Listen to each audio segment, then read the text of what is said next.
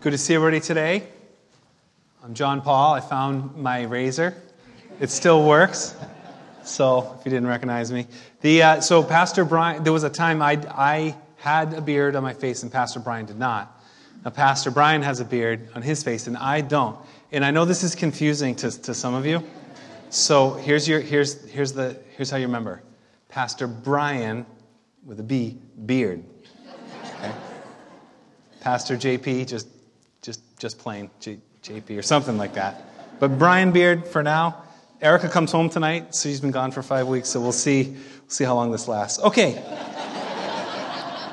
Um, have you ever have you ever signed up for something and uh, you didn't you didn't you got a little bit more than you bargained? You sign up for one thing and it sort of you know you sign up for an occasional email from from a company that will give you you know every now and then a sale or something, and then every two hours, you know, there's just the spam's coming in. Or you uh, volunteer, as I did one time, I, I may have told you the story before, but one time I, I signed up for my son's flag football league. They were looking for uh, parent volunteers, and I said, Look, I can be an assistant coach. I'm not going to head coach. I've head coached in this league before. It was good fun, but I know my schedule. I know I'm going to be the assistant coach. So I show up for the coach meeting, all the coaches and assistant coaches and I get the, ro- the team rosters, and there's no head coach listed on the team, just an assistant coach. and I told them, I said, hey, I, I only signed up to be an assistant coach. They said, yeah, that's great. I said, well, there's no, there's no head coach. And they're like, well, you can still be the assistant coach. And it's like, well, then, but I don't, but then I don't have an assistant coach. Anyways, it was all just, uh, you may have signed up in whatever parent teacher organizations and things that uh, uh, these things happen. So, oh, our parish leaders were great. So, you know, we said, hey, you know, we're, we're kind of thinking about our church and the places that we live, and we're kind of spread out geographically. You know, you would be willing to coordinate some things for your, you know, the parish, the, the geographic area where you live. They said, well, well, hang on, what are you asking me to do? You know, how many hours a week is this going to take? Oh, it's going to, you just need to do this, this, and this. Well, what do you mean by that? And they, I mean, they've, in their experience, we knew they were good leaders because they, they knew right away to say, I'm not going to say yes to this thing until you tell me exactly what I'm saying yes to. Um, now, think about this in terms of our faith. Jesus, uh, by his grace, thanks be to God that Jesus lays it out for his followers. As soon as they realize who he is and what he is to do, he lays out to them actually, you know what, this is exactly what it means to follow me. And it's pretty intense and he lays it all out up front. We, are the ones, you know, some of us as Christians, we might soft sell it to people. We, we talk a lot about the, the joy, we talk about the peace, we talk about the, the hope that we have in Jesus Christ.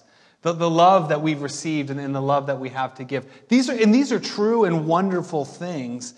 Uh, but Jesus said, Anyone who wants to be my disciple must deny himself, take up his cross daily, and follow me. And that's, that's the standard. That's what he's setting up. And I want to explore that today. Look, there's a lot of different people in this room today. Some of you here are just considering faith in Jesus or maybe just checking out church. And if that's you, uh, this, is, this is good that Jesus is laying it out on the table before you accept it or before you reject it, that you know exactly what Jesus is calling us to as his followers. And I pray that today you would hear his voice and understand what he says. Uh, others are, are here, and, and you're very favorable to Jesus. You would claim faith in Jesus, professing faith. Uh, but maybe you've never truly felt the weight of what Jesus says here the radical call to follow him. And I pray that today you might know that deeper. When, when Jesus when his disciples say, You are the Messiah of God, and what it means to follow that Messiah, uh, there's weight to that. And I pray that you might feel the weight of that. I think that's a good thing. Uh, and then there's those today who say, Yeah, you know, actually, I've, I've felt that weight, I've experienced it. I, I have put my faith in Jesus to follow him as his disciple. And you come back to this passage and you see this word daily. That whoever comes after me must pick up his cross deny himself, pick up his cross daily, and follow me. And it stops you right in your tracks to say, wait a minute. That Where, where am I today? Because this is a daily thing. Where, where, how I live today, tomorrow, and every day is in light of this radical calling. And, and we can uh, sort of miss it or, or let go of it in a way. And I just pray that today we be regrounded in this. So this is for all of us. And I want to pray as we approach God's word. Let's pray. Father God, you are, um, you are good and gracious to us. You've called us to be your people, to, to know you. And I just pray for everyone in this room. I, I believe, Lord, that you have a good purpose for us being here. And I pray that we would have your wisdom, that we would understand the words of Jesus, and that might, we might respond with hearts of faith today. We pray that you be gentle with us. We pray that you be gracious with us. But you are a gracious and gentle and loving God. But you are all, all powerful and you are in control of everything that's happening. So we, we acknowledge that as we, as we approach you today and we approach your word. So we pray all these things in Jesus' name. Amen. All right, four, four things relative to this, um, this call of Jesus in light of the fact that Jesus is God's Messiah. One is the revelation of Jesus as Messiah. Second is the redefinition of Messiah in Jesus. The third is the response to Jesus as Messiah. And the fourth is the recalculating that happens with Jesus as Messiah. So the revelation, redefinition, response, and recalculating, we'll just go one at a time. The first is the revelation. Jesus says in verse 18, Who do the crowds say I am?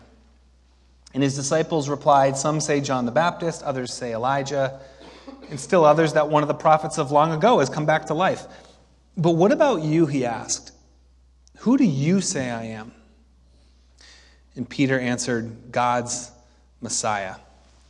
Here, the disciples, Peter in particular, recognize who Jesus really is and confesses, You are the Messiah. Now, this word Messiah, if you're going to learn any Bible words, this is a good place to start. The word Messiah is a Hebrew word. It's the same word as the Greek word Christ. So when we say Christ or Messiah, it's the same exact word. Both words mean uh, anointed, to anoint, or literally, literally to smear, like smearing oil on something. So the, the Messiah was the anointed one, the one who was to come, the anointed king. Now, in the Old Testament, there was anointed prophets, anointed priests, anointed kings. But there was this expectation and this promise from God that there would be one, the anointed one, the Messiah, the Christ, who was to come and to rule and to reign in the world, to, to save the whole world, to rescue God's people. And so this is a pretty big deal to be named the Messiah because it's a world of great expectancy of this. There was a great longing that the Messiah would come. How did Peter know that Jesus was the Messiah? Because Jesus never said, I am the Messiah. He said, Who do you say I am? And, and Peter came to it on his own. Well, Peter saw Jesus. He walked with him. He saw the miracles, the healing, the casting out of demons. He saw how Jesus had control over nature. Jesus had just calmed a storm. Uh, he had heard Jesus' teaching. He had seen he had seen a dead man risen to life at this point. And Peter sees it all and he says, I know that you are the anointed one. You are the Messiah of God. If God takes on human flesh and starts walking around, it's not just to blend in If you're walking around with the God of the universe, it becomes clear at a certain point, and you can confess that. But what about for us? Because we don't get to see those miracles, we don't get to see Jesus walking around. How can we have faith? I suppose in some ways we get glimpses of it. Perhaps you know a person of faith whose life has been changed, or you've seen something miraculous that you know that God is at work, or you've just you've experienced something of God's people where it's pointing to his reality and who Jesus said he was. Some people just believe on the basis of the, you know, the historical evidence that these things happened. But we also need to remember that not everybody who saw Jesus believed. There was people who saw Jesus do miracles and they said, this, this person's evil. He has some kind of, in the, name, in the name of some demon, he's casting out demons, but he's not good. So, not even not even if we had been there, we might have believed. When, when Peter makes this confession, as it's recorded in the Gospel of Matthew, Jesus said this. He said, This was revealed to you when he says, You're the Christ, you're the Messiah. Jesus said, Peter, this was not revealed to you by man, but by my Father in heaven. That the God of the universe gives us the eyes of faith to see Jesus as he really is. And it's going to look different for us than it did for Peter, but there, there's that moment of, of, of, faith and reality to see that Jesus wasn't just a man, that he wasn't just a prophet, that he was the Messiah, God in the flesh. I pray that God would reveal that to you, that you would have that moment, or that you would pray, Lord, show me. That you would understand who Jesus is. That's why we start our Alpha course. Uh, the very first week is Who was Jesus? how we answer that question is going to totally shape the rest of, of life and how we orient life. Because our faith is about a person. Our faith is not primarily about a creed. It's not about what I believe, but it's about who I believe. One of the early Christians, the Apostle Paul, he was writing to a young pastor named Timothy, and he, was talking about his sufferings. And he says, this is, I, I, this is why I'm suffering as I am. And he says, Yet I'm not ashamed because I know whom I have believed. That it wasn't, I'm not ashamed because I know what I believe. It's, I know who. You know that it's the one who holds all the world, the one who gives life is Jesus, the Messiah. And that's the revelation. Jesus is the Messiah of God. Secondly, though, then we get a redefinition of Messiah. This is, uh, well, just look at verse 21. Jesus strictly warned them not to tell anyone. Why not? They found out who he was. He was the Messiah. Peter said, You're the Messiah. And Jesus said, Don't tell anybody. Why? It's because Jesus had to teach them first what it meant to be the Messiah, what the Messiah had come to do. And, and it did not, he had to redefine it because it didn't fit what they thought the Messiah was supposed to do. So, lesson number one in what is the Messiah supposed to do, he gives them in verse 22. He says, The Son of Man must suffer many things and be rejected by the elders, the chief priests, and the teachers of the law, and he must be killed and on the third day be raised to life. Jesus' followers, there was the disciples, and then there was the crowds of people they were looking for a Messiah. They were hoping for a Messiah, but a Messiah that dies and suffers is not, didn't really fit their categories. They were looking for something else. What were they looking for? In, in a lot of ways, they were looking for the same thing people today are looking for. Uh, it, there was two main camps or two main groups of expectations of the Messiah. The first group were those who felt that uh, what the world really needed was moral reform. That the main problem was the moral decay of society, uh, which leads to all sorts of problems. And we, they wanted a Messiah who would come and bring good moral teaching. And then if we could, if the world could just follow this good moral teaching, then we would experience God's blessing and we would experience God's favor and prosperity through this excellent way of life. And those who are immoral and those who are lazy will be punished by God. So you experience all the, the blessings and prosperity, and then others will be, um, will be punished. The problem is the death of a Messiah doesn't fit that paradigm. If, if I think that the Messiah is going to live a certain way and God's blessing will be known, if the, if the Messiah dies, it kind of ruins that, it ruins that framework.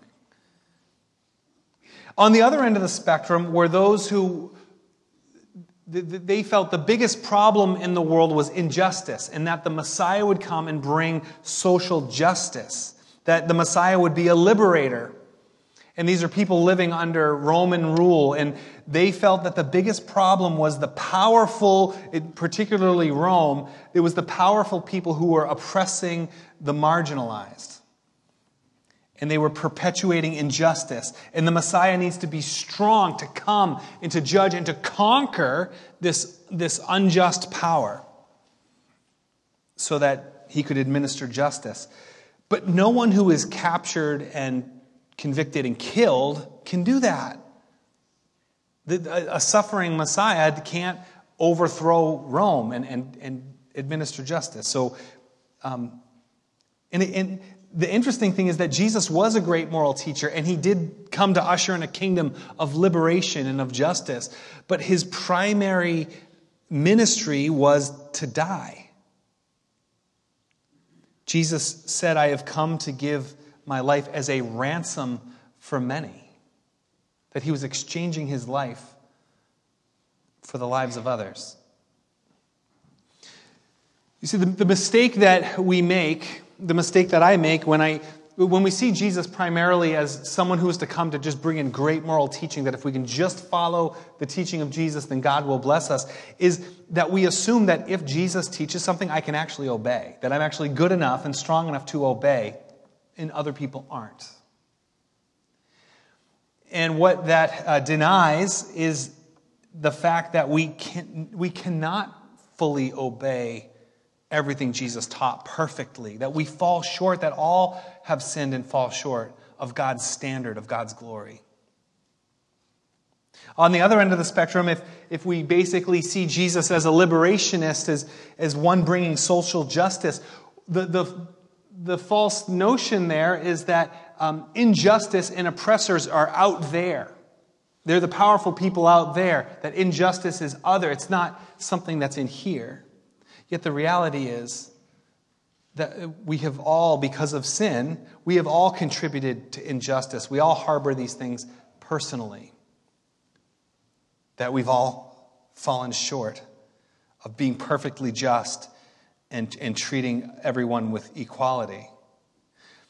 So, whatever, whatever uh, the expectation was on either side, um, that true faith comes when we see our own sinfulness and brokenness, that I can't administer justice perfectly, that I can't uh, follow and obey perfectly, that I am ruined by sin and I am needy. I need a Savior. My first realization when I need a Savior, then I understand Jesus as Messiah because He said, I'm coming to die. And it's in His dying that we are saved. We, we then must turn or repent. We turn from our expectations, we turn from our own ways of being righteous, and we receive His grace. And that grace is only given because He died in our place as our ransom on the cross. That's at the heart of, of what Jesus came to do. And as we confess our sin, we receive His grace, we receive His forgiveness.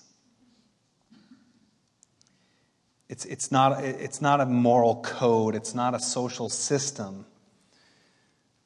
It's about seeing the necessity of the death and the resurrection of the Messiah of God.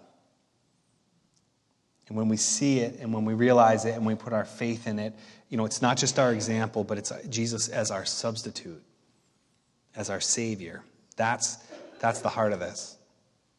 And we have to be able to humble ourselves and admit that we don't just need a teacher, we don't just need the liberationist, we need Jesus. And that was the, that was the redefinition of, what the Messiah was to do and how.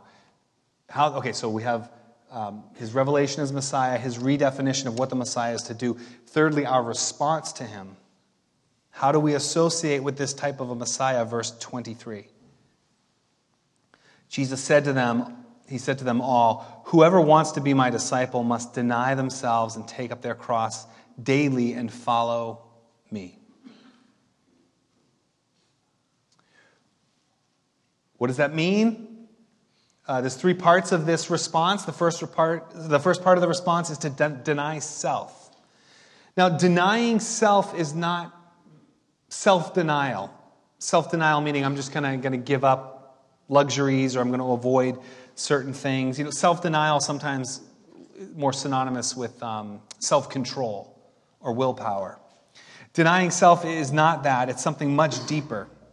Literally, it's saying no to yourself and saying yes to God. That at the center of my reality, there's either me, or at the center of my reality, there is God. And self denial says, it's not me, it's God. It's not my will, but God's will. And even the most mature of a Christian will consider the idea of denying self and just see how far we have to go. Because we're just naturally inclined to ourselves to think about ourselves, to consider our own needs first. As we deny ourselves, we shift from people who primarily think about ourselves, and then we occasionally think of others as their needs are presented to us. As we're confronted with the need of another, and we may serve or, or fill someone else's need. The switch here, as, as we deny self, is that we primarily look at others and look to, to serve and to love others, and then we occasionally consider our own needs as they present themselves. It's, it's a radical reversal. God's will, not my will, denying the self. The second part of the response is about taking up the cross. The cross is an image of death. The, the cross was an instrument of execution, and we wear crosses and we hang them on walls, but they're really horrific things. Taking up your cross is not just about being sad or disappointed or having a loss or being sick or being poor. A death, a, a cross is about death. It's about persecution. It's about self sacrifice. It's about true suffering. And taking up a cross is a deliberate action. He's saying, if you want to follow me, you need to take up your cross. Jesus willingly went to the cross. He willingly gave up his life. And he's saying, now that's the pattern. You're going to pick up your cross. It's about willingly entering a battle between good and evil. It's about willingly taking on the burdens of others. It's about willingly putting ourselves in the service of Jesus wherever He calls us. That's taking up a cross. Um, now, it's not about seeking suffering. It's not about trying to put yourself in a place where you'll become injured or arrested or somehow uh, persecuted or killed for your faith. But don't miss what Jesus is saying here. He's not tricking anyone to following him and trying to make it sound so easy. He's calling us to a radical way of dying daily. The third part of the response is about following me. So it's deny yourself, take up your cross, follow me. Following Jesus' way, obedient to Jesus' teaching, loving as Jesus loved. And that's a very costly and sacrificial love, as we understand. Jesus loved uh, even to death on the cross, and we are now called to love with the same sacrificial love. This is huge. So, now then, how do we apply this? How do you then leave this place and say, okay, uh, if I want to follow Jesus, I'm going to deny myself, take up my cross, and follow him? And it's impossible for me to, to name it for you, illustrate it for you. I was talking with Pastor Brian this week. I'm like, how do we describe this for people? Because I could name something. For example, I could say, you know, you could go out of your way and make food for somebody who's hungry or sick. You say, yeah, but like picking up your cross? I mean, just doing something nice, is that picking up my cross? Like, well, it could be. I could say something like, well, you know, picking up your cross means, you know, maybe you become a missionary in, in a country that's opposed to the gospel and you go to, you know, you go to China and you start preaching and you spend half your life in a Chinese prison. Is that picking up my cross? Well, maybe. If that's what God has called you to. But for, for many people, it just seems too far and just too, too much out there. For each of us, it's very personal. It could include simple acts of kindness, it could include extreme acts of faith, but it's all about faith and trusting where God has called you in your everyday. And your cross is going to look different than my cross and look different than somebody else. But what's at the center? Are you at the center or is Jesus at the center? That's the important thing. And our response is denying self, taking up the cross, following Jesus. Lastly, there then comes a recalculation as we follow Jesus. We see this in verse 24. Jesus says, Whoever wants to save their life will lose it, but whoever loses their life for me will save it. What good is it for someone to gain the whole world and yet lose or forfeit their very self? Here's the beauty of this whole thing. When, when we understand what Jesus has said, again, he's not hiding anything here. Our default position is to think that we have life, and if I, you know, I'm going to lose life, I'm going to give up life if I put my faith in Jesus, which is true. We forfeit our will to His, but He created you. As we confessed at the beginning of our service, he, He's the creator and the giver of life. He knows what true life is more than you do. And as you put your, uh, your, yourself and your will aside and you put Him and His desire at the center of your life, you are now living a life that is more in line with what He intended, what He designed, what He created for you. And He loves you and He cares for you to guide you into those good places so that we gain everything as we give that up. We, could, we can pursue and accumulate and accomplish all kinds of things in life, but at what cost? And Jesus said, as you do those things and you can get ahead and you can beat out your neighbors and other people and your coworkers, that's great, but you're going to lose your entire life. And you put me in the center and you give all that up, you're going to gain everything. And then there's this beautiful, we're, we're part of what he's doing and part of the future glory. And there's a future glory in all this regardless of the suffering of today. Look at verse 26. Jesus says, Whoever's ashamed of me and my words, the Son of Man will be ashamed of, of them when he, when he comes in his glory and in the glory of the Father and the holy angels. He's, look, we don't have to be ashamed. There's a future glory, a kingdom that will be fulfilled, and we will participate in that, and we will be there. So we don't need to be ashamed.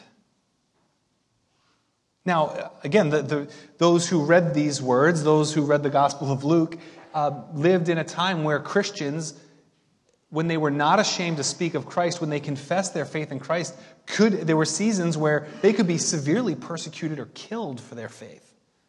So when they were not ashamed, they could be put to death. Now, we live in a place that's much safer today, but every generation has ridicule and shame and a cost of following Jesus. And again, it may look different historically than it has, but following Jesus can bring shame. But on the other side is this glory in his goodness that we experience today and we will experience in all of its fullness. Again, the apostle Paul put it this way. He said, Our light, 2 Corinthians chapter 4, our light and momentary troubles are achieving for us an eternal glory that far outweighs them all.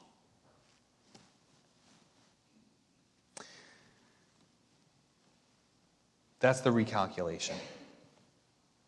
That we lose life, but we gain everything.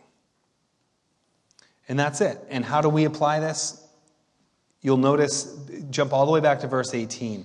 It, this all happens when Jesus was praying with his disciples. It was coming out of a context of prayer that Jesus revealed these things. And I think for us, I think it's through prayer that we'll understand what God is calling us to, what this will look like for you tomorrow, what, what this will look like for you as you leave this place. So let us pray together to that end. And I'm just going to guide in a prayer, and you can just kind of pray these words.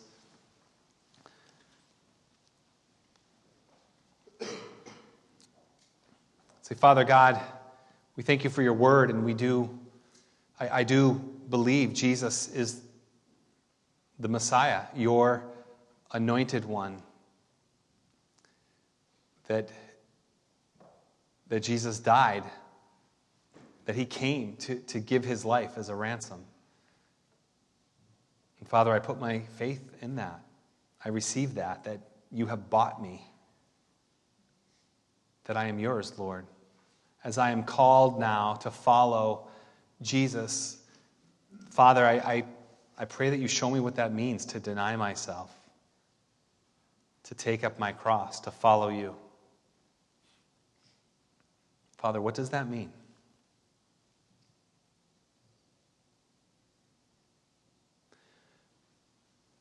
Father God, show me where I have not denied myself, where I've let selfishness and self righteousness and just allowed myself to be the center of my own life.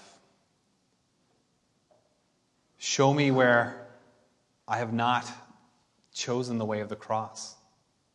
Lord, reveal that to me.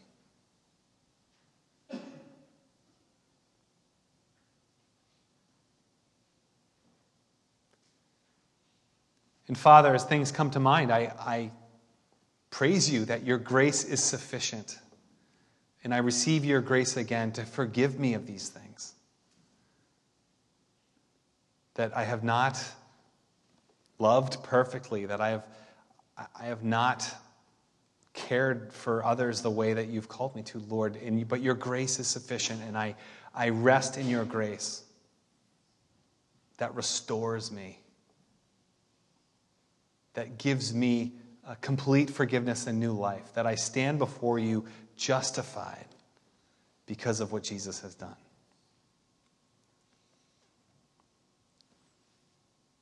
And Father, I pray that we would be people who understand the blessing of life in you. Hear the words of Jesus. He said, Blessed are you when people hate you, when they exclude you and insult you and reject you and reject your name as evil because of the Son of Man. Rejoice in that day and leap for joy because great is your reward in heaven. Father, help us to embrace the reality of your kingdom. We praise you and we thank you for your love. We pray in the name of Jesus Christ our Lord. Amen.